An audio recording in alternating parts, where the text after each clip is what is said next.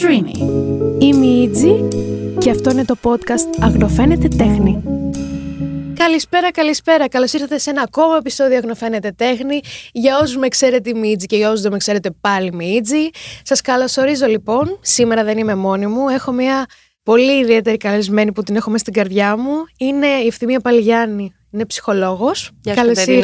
Καλώς ήρθες. Σήμερα λοιπόν θα μιλήσουμε για ένα θέμα έτσι που και εγώ το έχω σχολιάσει πάρα πολλές φορές μέσα από τη δουλειά μου και είναι η κρίση πανικού. Και αφορμή λοιπόν είναι αυτό εδώ το κομιξάκι που το είχα βγάλει στην Comic-Con το 22. Είναι η ιστορία που με έναν τρόπο αλλά ταυτόχρονα σχολιάζω, ας το πούμε, τις κρίσεις πανικού, πώς μπορείς να βγεις από εκεί, τι μπορείς να κάνεις με τη δική μου ματιά.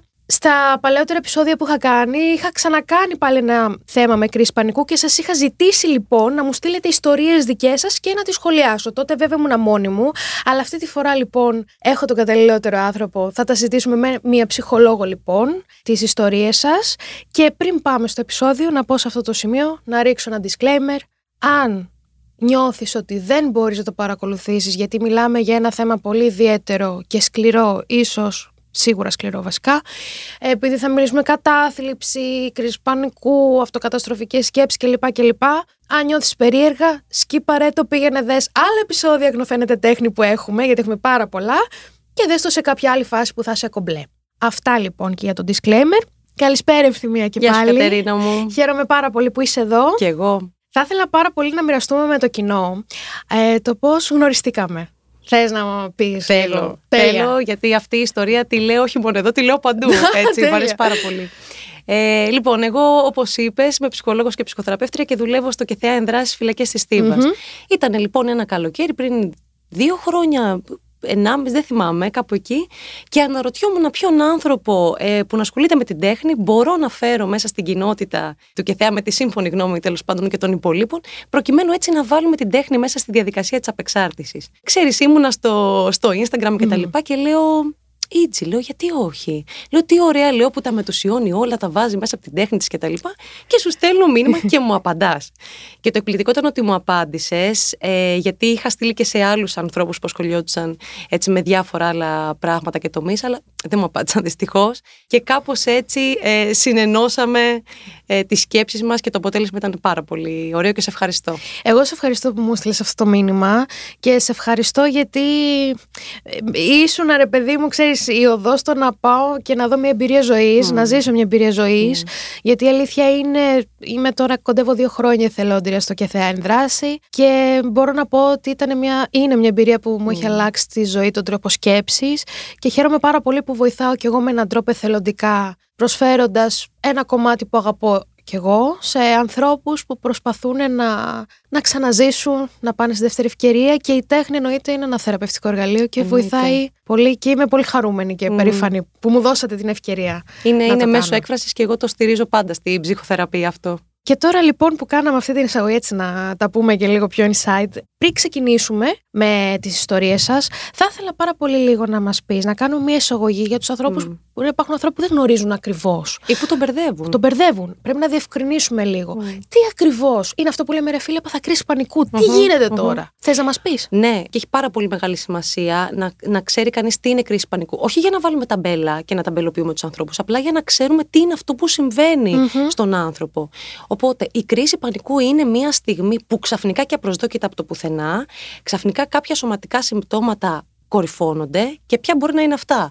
Μπορεί να είναι ναυτία, μπορεί να είναι πόνο στο στήθος, να υδρώνουν τα χέρια μου, νιώθω τρόμο, ρίγη, εξάψεις, ότι ζαλίζομαι, ότι θέλω να λιποθυμίσω. Και κάποια τα οποία είναι πιο σοβαρά, όπως ότι φοβάμαι ότι χάνω τον έλεγχο ή θα τρελαθώ, ότι φοβάμαι ότι μπορώ να πεθάνω, ότι ο κόσμος δεν είναι πραγματικός και διάφορα άλλα τέτοια συμπτώματα, τα οποία αυτά έτσι μπορεί να είναι πιο ανησυχητικά, να τα βιώνουν οι άνθρωποι πιο ανησυχητικά. Τώρα έχει σημασία να διευκρινίσουμε το ότι υπάρχουν κρίσεις πανικού που υπάρχει ένα συγκεκριμένο ερέθισμα που μου συμβαίνει, η κρίση πανικού, και κρίση πανικού που δεν υπάρχει συγκεκριμένο ερέθισμα, και φυσικά να διευκρινίσουμε ότι αυτό δεν οφείλεται σε κάποιο οργανικό λόγο. Έτσι, ο λόγος είναι διαφορετικός και έχει να κάνει με το τι βιώνω εκείνη τη στιγμή σε ένα συγκεκριμένο πλαίσιο ή σύστημα.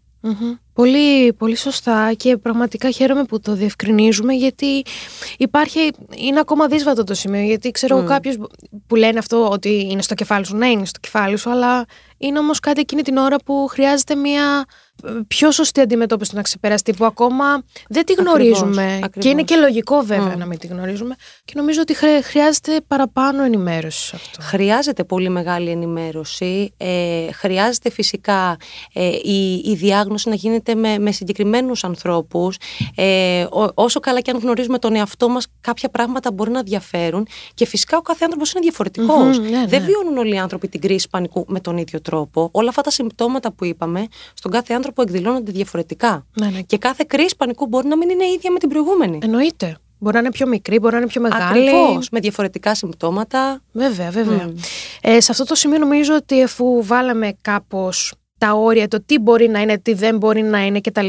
Νομίζω ότι ήρθε η ώρα να περάσουμε στις ιστορίες που θέλω να πω σε αυτό το σημείο ένα μεγάλο ευχαριστώ πραγματικά που μου στείλατε και μας ανοίξατε την καρδιά σας. Στείλανε πάρα πολλές ιστορίες, κυρίως με εξετάσεις, σχολείο, πανεπιστήμιο κτλ. Υπήρχαν και κάποιες άλλες, για παράδειγμα με οδηγούς στο δρόμο, με φιλίες, με γονείς. Επειδή όμως ήταν αρκετές, εγώ αυτό που έκανα ήταν να τις διαβάσω και να επιλέξω από το κάθε φαινόμενο μία ιστορία που να μπορεί κάπως να τα αντιπροσωπεύει όλα αυτά. Οπότε πραγματικά μακάρι να μπορούσαμε να είχαμε χρόνο να τα συζητάμε. Μακάρι, αλλά όλες αυτές οι ιστορίες δείχνουν και την πολυπλοκότητα του φαινομένου. Βέβαια. Οπότε γι' αυτό έχει σημασία το ότι κάθε ιστορία είναι διαφορετική. Μπορεί να είναι από μια μαμά, μπορεί να είναι από... Έχουμε έτσι διάφορες ιστορίες, διαμαντάκια. Βέβαια. Λοιπόν, είστε έτοιμα? Εγώ είμαι, εσείς έτοιμοι? Αμέ, εννοείται. Λοιπόν, πάμε στην πρώτη ιστορία. Λοιπόν, hello, hello. Ήρθα να μοιραστώ τη χειρότερη μου εμπειρία με κρίση. Ήταν πριν 3 χρόνια. Μόλις σχόλασα. 3 το βράδυ, αρκετά ποτά και άλλα ακόμα φορτωμένο, στα οποία ενισχύουν την ένταση για ultimate experience. Βάζει μια φατσούλα που γελάει. Αράζω να φάω και αρχίζω να με κατακρίνω για το lifestyle μου και γενικά τι κάνω με τη ζωή μου. Ξεκινάει ταχυπαλμία, φουλ δυσκολία στην αναπνοή και κρυάδες. Πέρασα αρκετή ώρα σε μια γωνία κουκουλωμένος, σε μια κουβέρτα να κλαίω και με το ζόρι να αναπνέω. Συγγνώμη του Σαρδάμ. Φιλική συμβουλή, μετά από χρόνια καταχρήσεις και ψυχολογικά δεν κάνουν καλό, να πάτε σε έναν γιατρό. Και διάλεξα αυτή την ιστορία επειδή κιόλας εσύ δουλεύεις πάνω σε αυτό το κομμάτι με τις εξαρτήσεις, με γενικότερα με ουσίες και νομίζω ότι είναι μια πολύ καλή κουβέντα αυτό. Και εμένα μου άρεσε πάρα πολύ αυτή η ιστορία και φυσικά θέλω να πω εδώ πέρα ότι δεν τις διαβάζουμε με στόχο να κάνουμε μελέτη περίπτωσης, γιατί πολύ σωστά. Okay, εντάξει, μπορεί να είμαστε επαγγελματίες ψυχικής υγείας και να γνωρίζουμε κάποια πράγματα από το ρόλο μας, αλλά αυτό το πράγμα δεν το κάνουμε μόνοι μας. Χρειαζόμαστε και τους ανθρώπους.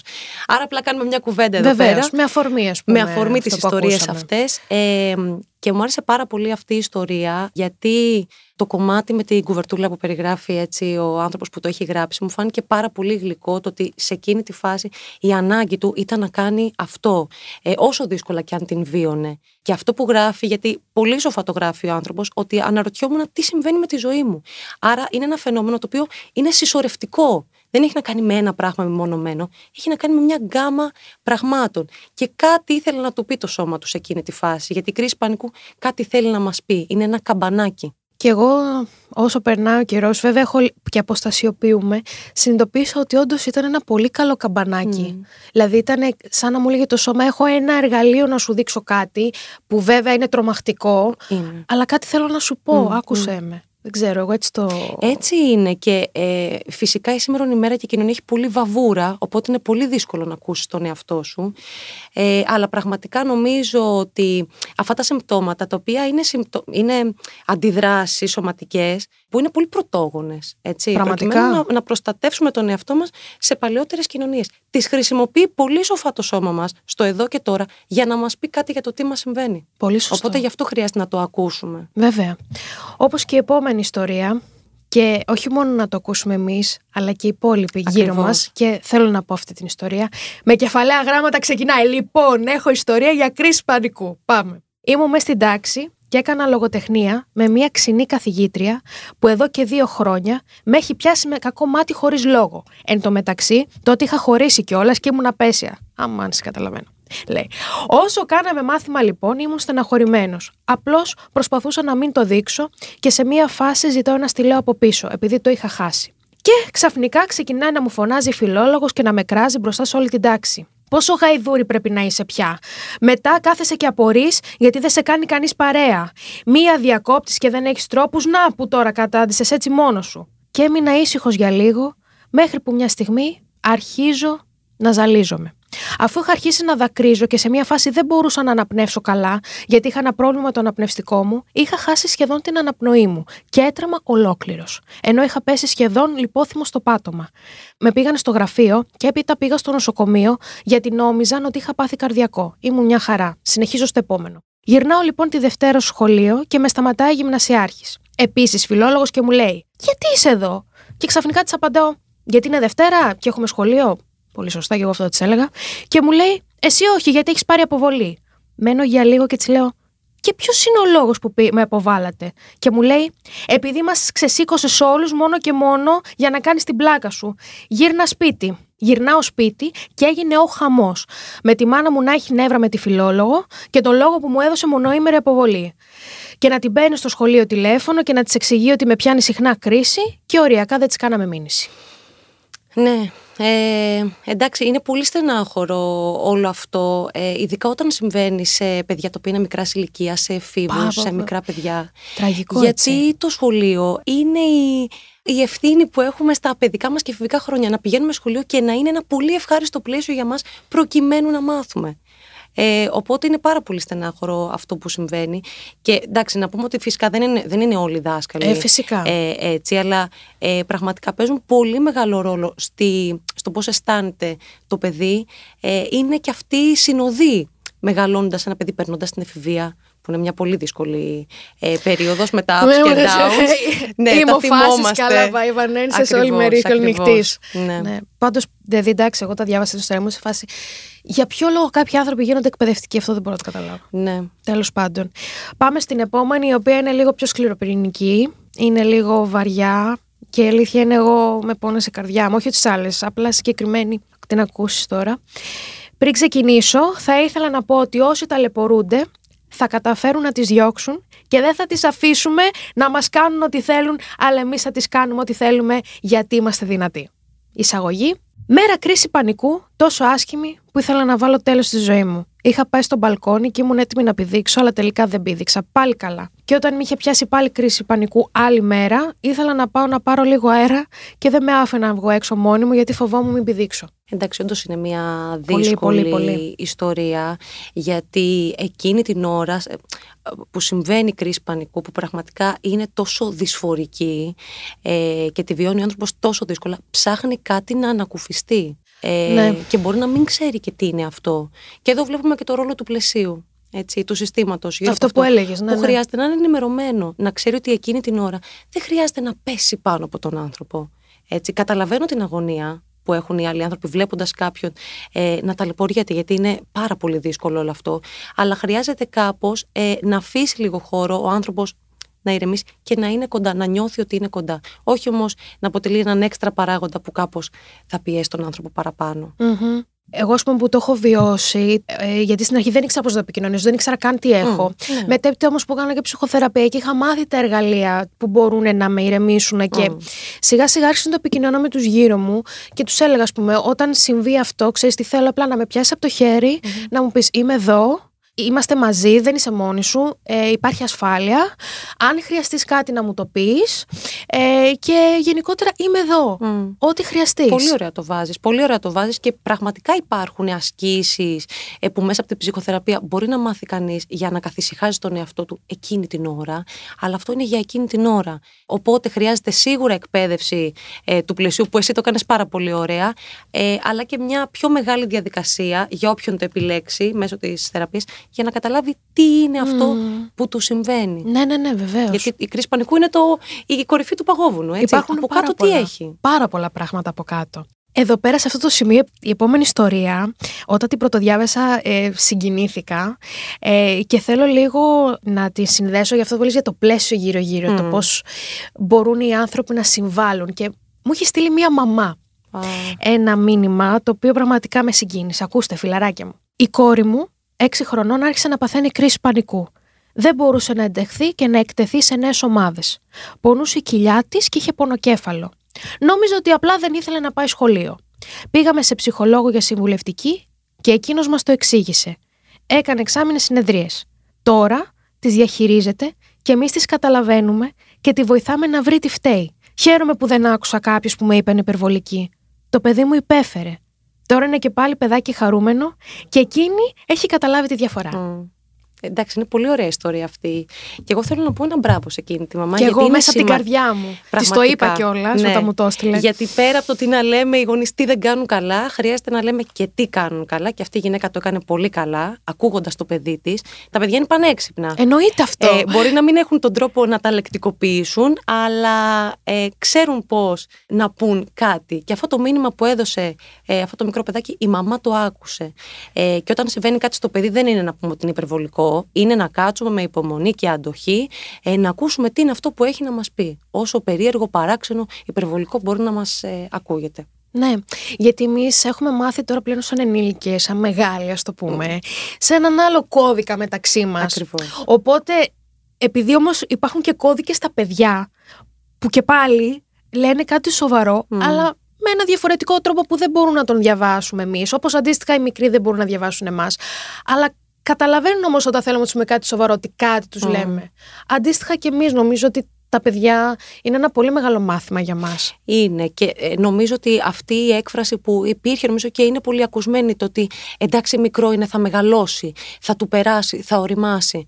Όταν έχουμε να κάνουμε με τέτοια περιστατικά που τα παιδιά δυσκολεύονται και ταλαιπωριούνται, δεν είναι να τα αφήνουμε και να λέμε ότι θα του περάσει και θα μεγαλώσει. Πολύ σωστά. Όχι, είναι να μείνουμε εκεί, να δούμε τι είναι αυτό που του συμβαίνει και πώς θα το βοηθήσουμε και θα του μάθουμε να βοηθάει και τον εαυτό του. Πολύ σωστό. Γιατί αυτά τα παιδιά θα γίνουν μελλοντικοί ενήλικες, έτσι. Βέβαια, βέβαια. Ναι. Και είναι το πιο σημαντικό, νομίζω. Λοιπόν, επόμενη ιστορία. Αρχικά ξεκινάει με μια πολύ ωραία εισαγωγή που την ευχαριστώ. Υπέροχο εγχείρημα. Μπράβο για το χιούμορ και την προσέγγισή σου. Σε ευχαριστώ πάρα πολύ μέσα από την καρδιά, ψυχούλα μου. Θα ήθελα να μοιραστώ την πρώτη φορά που έπαθα κρίση πανικού και από τότε έχει γίνει φίλη μου. Ωραίο. Ήταν πριν περίπου 10 χρόνια. Η μαμά μου δεν ήταν καλά ψυχολογικά. Φαινόταν να είχε κατάθλιψη. Ήταν πάντα μια πολύ δυναμική γυναίκα που μας φρόντισε όλους και ξαφνικά έπαθε overdose. Ήξερα ότι πρέπει να κινηθώ γρήγορα και να κάνω κάτι να τη βοηθήσω, αλλά δεν ήξερα τι έπρεπε να κάνω. Εκείνο το καιρό η μαμά μου έμενε σε νησί και εγώ στην Αθήνα, οπότε ήμουν μακριά. Έριξα τα ταμπού μου και άρχισα να το συζητάω. Να συζητάω με ανθρώπους για να βρω κάποιον ειδικό. Βρήκαμε το λάθος άνθρωπο που με αγωγές την έκανε χειρότερα. Άρχισα να φοβάμαι ότι θα τη χάσω, αλλά το βάρος να τη σώσω είχε πέσει πάνω μου και προσπαθούσα να κάνω γρήγορες κινήσεις για να το προλάβω. Έριξα κι άλλο τις προκαταλήψεις μου και άρχισα να μιλάω για το πρόβλημά μου, μήπως και βρεθεί κάποιος και έχει να μου προτείνει κάποιον ειδικό που βοήθησε κάποιο δικό του άνθρωπο. Ευτυχώς με τη δεύτερη έπεσα στο σωστό άνθρωπο, πάλι σαρδάμ, συγγνώμη, και μία γιατρός βοήθησε πραγματικά. Όταν είδα ότι η μαμά μου επανέρχεται, εκεί νομίζω πως το σώμα και η ψυχή μου ξέσπασε. Και εδώ νομίζω είναι αντιστροφή της ιστορίας. Ένα παιδί βοηθάει τη μητέρα του. Γι' αυτό ακριβώς και την έφερα. Ακριβώς, κόντρα στην προηγούμενη. Και εγώ θέλω να σταθώ σε δύο κομμάτια. Το ότι λέει η κρίση πανικού έγινε φίλη μου, ίσως το εννοεί με άλλο τρόπο, αλλά χρειάζεται να κάνουμε φίλες της κρίσης πανικού και να τις αγκαλιάσουμε και όχι να τις αντιμετωπίζουμε ως εχθρούς. Και από την άλλη είναι αυτό που περιγράφει πάρα πολύ σωστά, ότι τελείωσε αυτό που συνέβαινε με τη μητέρα της. Ναι. Και μετά όταν ηρέμησε ήρθε η κρίση πανικού. Οπότε η κρίση πανικού είναι αυτό που λέγαμε στην αρχή. Μπορεί να μην συνδέεται άμεσα χρονικά με ένα συγκεκριμένο ερέθισμα, να έρθει μετά από πάρα πολύ καιρό. Γι' αυτό και οι άνθρωποι αναρωτιούνται ότι τι μου συμβαίνει με όλα στη ζωή μου, πάνε πάρα πολύ καλά. Ναι. Αυτό είναι το σημείο, νομίζω, που κάπως μπερδεύει εκείνη την ώρα και γι' αυτό η θεραπεία είναι πάρα πολύ χρήσιμη. Βεβαίως. Άλλη ιστορία. Λοιπόν, είμαι σχετικά μικρή σε ηλικία, αλλά δυστυχώς ήδη έχω μία εμπειρία με κάποιες κρίσεις πανικού. Την πρώτη φορά δεν ήξερα τι να κάνω. Είχα μόλις γυρίσει από μία βόλτα στην εκκλησία του χωριού και ξαφνικά με πιάσε μελαγχολία. Πολύ άσχημες αναμνήσεις μου ήρθαν στο μυαλό. Μου είχε συμβεί κάτι πολύ σοβαρό και προσωπικό τον προηγούμενο μήνα. Άρχισα να κλαίω στο άκυρο ενώ ήμουν στο μπάνιο με την αδελφή μου.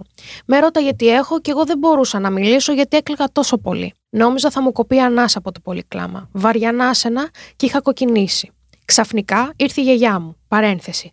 Δεν ήξερε τι είχε γίνει τον προηγούμενο μήνα και δεν μπορούσα να της πω γιατί ήταν μυστικό. Η αδελφή μου ήξερε. γιατί ήταν μαζί μου όμως όταν συνέβη. Με ρώταγε τι έχω και εγώ πιεζόμουν τόσο πολύ γιατί πραγματικά δεν μπορούσα και δεν ήθελα να της πω. Σε κάποια φάση μετά από κάνα 20 λεπτό που έκλαιγα, το κλάμα σταμάτησε. Ένιωθα κάπως κενή, αλλά και λίγο λυτρωμένη. Ήταν η πρώτη φορά που άφησα τον εαυτό μου να ξεσπάσει τόσο έντονα για αυτό το ζήτημα. Αλλά εύχομαι να μην είχε συμβεί έτσι, γιατί ήμουν τόσο μικρή. Να ήξερα καλύτερα πώς να το διαχειριστώ και τα άτομα που ήταν γύρω μου να μην ήταν τόσο πιεστικά άθελά τους, θέλοντας να μάθουν τι είχα. Αυτή ήταν η πρώτη μου κρίση πανικού και δεν θα την ξεχάσω ποτέ. Εδώ θέλω να σταθώ σε δύο σημεία.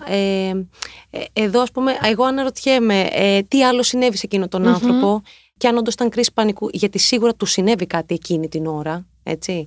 Και το εξηγεί πάρα πολύ σωστά ότι υπήρχε ένα μυστικό. Και όταν υπάρχουν μυστικά στην οικογένεια, αυτά, ειδικά στα παιδιά, τα οποία έχουν πάντα ανοιχτά τις κερές τους σε ό,τι συμβαίνει μέσα στο σύστημα. Αυτό λοιπόν το μυστικό που συνέβαινε μέσα στην οικογένεια, κάπως προσπάθησε να το λεκτικοποιήσει, να το εκφράσει, χωρίς λόγια. Έτσι, μέσω της έκφρασης. Οπότε εδώ έχουμε άλλο ένα παράδειγμα, έτσι, το πότε εκδηλώνει την κρίση πανικού μέσα στο σύστημα, π.χ. όταν υπάρχουν μυστικά. Βεβαίως. Και είναι αυτό το πράγμα, το ότι, παιδί μου, το σώμα και η ψυχή σου, ξέρεις, κάποια στιγμή παίρνει στο δοχείο πράγματα, μέχρι που κάποια στιγμή, ξέρεις κάτι, το δοχείο έφτασε στα ωριά του. Έχει ξεχυλήσει. Και είναι πάρα πολύ, εμένα μου άρεσε πάρα πολύ, το θεώρησα πάρα πολύ ενδιαφέρον μάλλον, που στο τέλος είπε και η ίδια ότι πόσο θα ήθελα, ας πούμε, ο περίγυρος να μην με πίεζε τόσο, να μπορούσα να το βιώσω κάπως αλλιώς με τη βοήθεια. Και νομίζω εγώ μία συμβουλή, δεν ξέρω συμβουλή, αλλά τέλος πάντων μία οπτική δική μου που έχω περάσει από κρίσεις, 4 χρόνια το βίωνα και καθώς μετέπειτα έκανα θεραπεία και άρχισα λίγο να αποστασιοποιούμε, το επόμενο πράγμα που έκανα ήταν να επικοινωνήσω με τους ανθρώπους πώς θα με βοηθήσουν. Μπορεί να είναι δύσκολο, εγώ θεωρώ. Είναι πολύ δύσκολο να πάρεις αυτή την πρωτοβουλία, αλλά αφού έδωσα το δικό μου αγώνα, λέω ωραία, ο επόμενος ποιος είναι, τι μπορώ να κάνω να με βοηθήσω λίγο παραπάνω. Γιατί καλώς κακώς, όταν δεν έχεις επικοινωνήσει με τον άλλον, πώς θες να σε βοηθήσει, δηλαδή πες ότι χτυπάς εκείνη την ώρα, αν κάποιος κοκαλώσει, φέρε μου τη γάζα. Νιώθω ότι είναι ακριβώς το ίδιο κάπως με έναν τρόπο. Είναι. Και εντάξει, νομίζω ότι πολλές φορές το σύστημα όταν προσπαθεί να βοηθήσει κάποιον το κάνει με την καλύτερη πρόθεση. Εννοείται. Αλλά καμιά φορά οι άνθρωποι δεν ξέρουμε πώς να βοηθήσουμε. Είμαστε άνθρωποι. Ακριβώς. Δεν ξέρουμε τι χρειάζεται εκείνη την ώρα κάποιος. Ναι. Άρα είναι και πολύ ωραίο που φέρνεις το δικό σου παράδειγμα ότι εγώ το ζήτησα. Είπα τι είναι αυτό που χρειάζομαι. Δηλαδή, όπως το περιγράφεις μέσα σε, σε αυτό το timeline, οι κρίσεις πανικού σταματάνε και μετά μιλάω. Ακριβώς. Και είναι και πολύ, εγώ το θεωρώ πολύ γενναίο αυτό το πράγμα. Και πολύ λυτρωτικό και θέλει τεράστιο θάρρος και κουράγιο να το κάνει κανείς. Βεβαίως. Η επόμενη ιστορία αντιπροσωπεύει τους οδηγούς. Λοιπόν. Και σένα. Μεγάλη κατηγορία. Εγώ ακόμα όχι, παιδιά. Εγώ έχω δίπλωμα, φοβάμαι. Δεν υπάρχει περίπτωση. Τις αγαπάω τη ζωή του ανθρώπου και σέβομαι τους ανθρώπους που είναι γύρω μου. Δεν θέλω να τους πάρω στο λαιμό μου. Τέλος πάντων, άλλη ιστορία πικρή αυτή. Λοιπόν, κρίσεις μικρής έκτασης στο αυτοκίνητο σαν οδηγός και σαν συνοδηγός.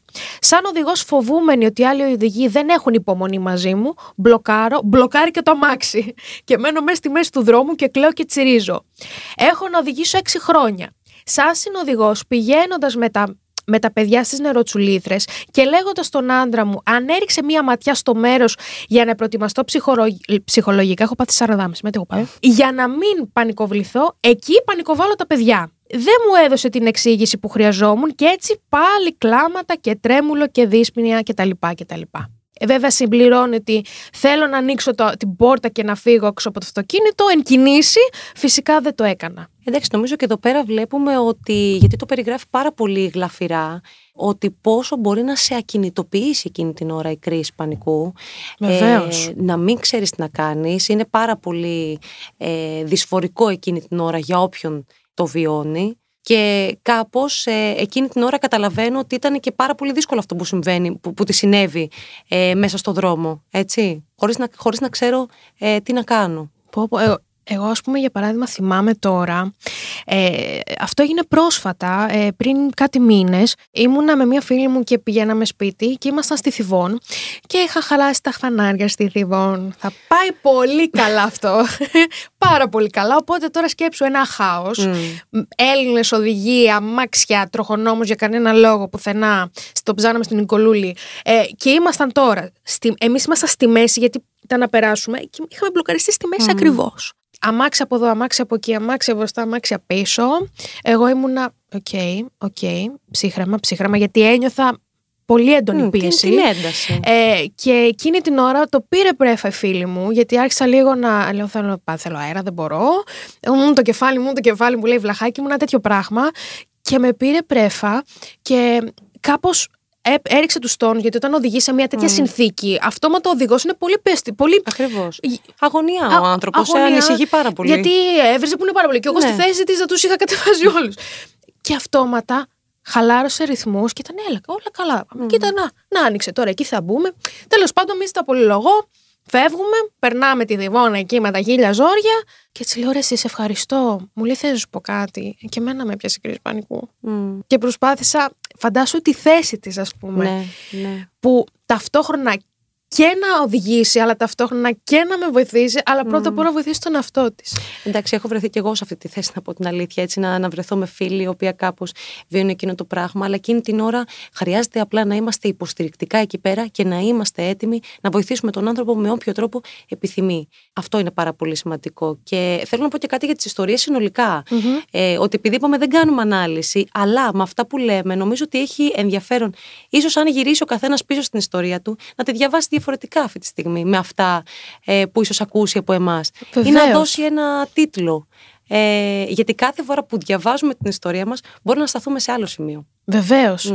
Γιατί όταν κάνεις μια προσωπική συνομιλία με τον εαυτούλη σου, ρε παιδί μου, και το δεις από μια άλλη οπτική που δεν τη γνώριζες πριν, αυτόματα αυτό που λες σε ένα μήνα μπορεί αυτή την ιστορία να πεις ότι εγώ δεν θα την έγραφα έτσι τώρα. Ακριβώς. Ή να σταθεί σε άλλο σημείο. Ναι, ή να θυμηθείς κάτι το οποίο, ξέρω εγώ, δεν έχει καταγραφεί αυτή τη στιγμή σε αυτή την ιστορία. Έχει πάρα πολύ μεγάλο ενδιαφέρον. Πολύ. Αυτές γενικά ήταν οι ιστορίες που αναλύσαμε. Είπα, διάλεξα τις περισσότερο, ας το πούμε, αντιπροσωπευτικές για όσα είχα λάβει, τέλος πάντων. Θέλω σε αυτό το σημείο έτσι να μοιραστώ και εγώ λίγο κάποιες δικές μου εμπειρίες. Εγώ γενικότερα, όπως ξέρετε κάποιοι εκεί έξω, την πρώτη που κρίση πανικού την έπαθα στα 17 μου. Και την έχω βάλει και εδώ στο βιβλίο. Όσοι το έχετε διαβάσει, δεν το έχετε καταλάβει προφανώς και δεν με διέφερε τόσο. Η πρώτη μου κρίση πανικού ήταν όταν γύρναγα από μία βόλτα στη Χαλκίδα και ήταν να μπω στο προαστιακό. Τώρα, μετά από εξετάσεις ενδοσχολικές, πολύ ζέστη εκεί, καλοκαίρι, Μάιος ήταν. Και εγώ θεώρησα τέλος πάντων ότι, επειδή περπατάγαμε πολύ, ότι είχα πάθει λίαση τέλος πάντων και ζαλιζόμουν. Που δεν είναι απίθανο να με πείραξε ο ήλιος. Ναι. Αλλά εκείνη την ώρα, υποσυνείδητα μετέπειτα, συνειδητοποίησα ότι φοβόμουν ότι ζαλιζόμουν, άρα αυτόματα μπορεί να σωριαστώ στη μέση του δρόμου, αυτόματα να γίνω ρεζίλη, αυτόματα να μην έχω βοήθεια. Και κάπως έτσι άρχισα όντως να μην νιώθω καθόλου καλά. Πανικός, ταχυπαλαιμίες και τα σχετικά, blackout. Και με είχε βοηθήσει μία γυναίκα εκεί και κατάλαβε όμως ότι αυτό ήρθε από κρίση. Γιατί πραγματικά ήμουν πάρα πολύ ανήσυχη και εγώ γενικότερα, όπως πάρα πολλοί άνθρωποι, όταν αγχωνόμαστε, μπορεί να μας πιάσει ζαλάδα, μπορεί να μην νιώσουμε καλά. Σωματικά συμπτώματα. Σωματικά. Και ειδικά μέσα σε τόσο έντονο στρες μπορεί να βγεις blackout. Αλλά δεν είναι επικίνδυνο όμως για τη ζωή σου πρακτικά. Έτσι, άμα θέλω να πω, ήμουνα και σε ένα περιβάλλον μέσα στο τρένο που υπήρχαν άνθρωποι, ας πούμε, και με φρόντισαν και δεν το είχα καταλάβει. Λέω, εντάξει, έπαθα ηλίαση, μετά στον ήλιο. Να ορίστε πάλι, μετά φοβόμουν τον ήλιο για ένα διάστημα. Αλλά δεν το καταλάβαινα ότι φοβόμουν μη λιποθυμίσω από τον ήλιο. Αυτό που λες είναι πάρα πολύ ωραίο, γιατί στις κρίσεις πανικού κάτι το οποίο συμβαίνει είναι ότι οι άνθρωποι αναπτύσσουν συμπεριφορές αποφυγής. Δηλαδή αποφεύγουν κάποια πράγματα, αποφεύγουν να εκτεθούν στον ήλιο. από την ανησυχία μήπως εκδηλώσουν τα ίδια συμπτώματα. Ναι, πάρα πολύ. Ή ξέρω εγώ, φοβάμαι να πάω στο γυμναστήριο, μην αισθανθώ τα ίδια συμπτώματα που αισθάνομαι εκείνη την ώρα. Και αυτό γιατί ο οργανισμός μας είναι πανέξυπνος, έτσι. Και προσπαθεί κάπως να προστατευτεί και να φτιάξει ένα δίχτυ ασφαλείας. Εννοείται. Μετέπειτα, ας πούμε, εντάξει, το κλασικό, μετά από 1,5 χρόνο η πρώτη μου κρίση εκδηλώθηκε στο μετρό, που η αλήθεια είναι. Δεν είναι και ότι πιο ήρεμο πράγμα. Δηλαδή καθόλου. Είναι πολύ πιθανό να πάθει κάποιος, ότι η άμεση κλειστοφοβία ειδικά είναι πολύ τρομακτικό σαν συναίσθημα, ή τα αεροπλάνα. Εγώ τέλος πάντων είχα το θέμα τώρα και πώς μέσα από τη θεραπεία ανακάλυψα γιατί μου συμβαίνει.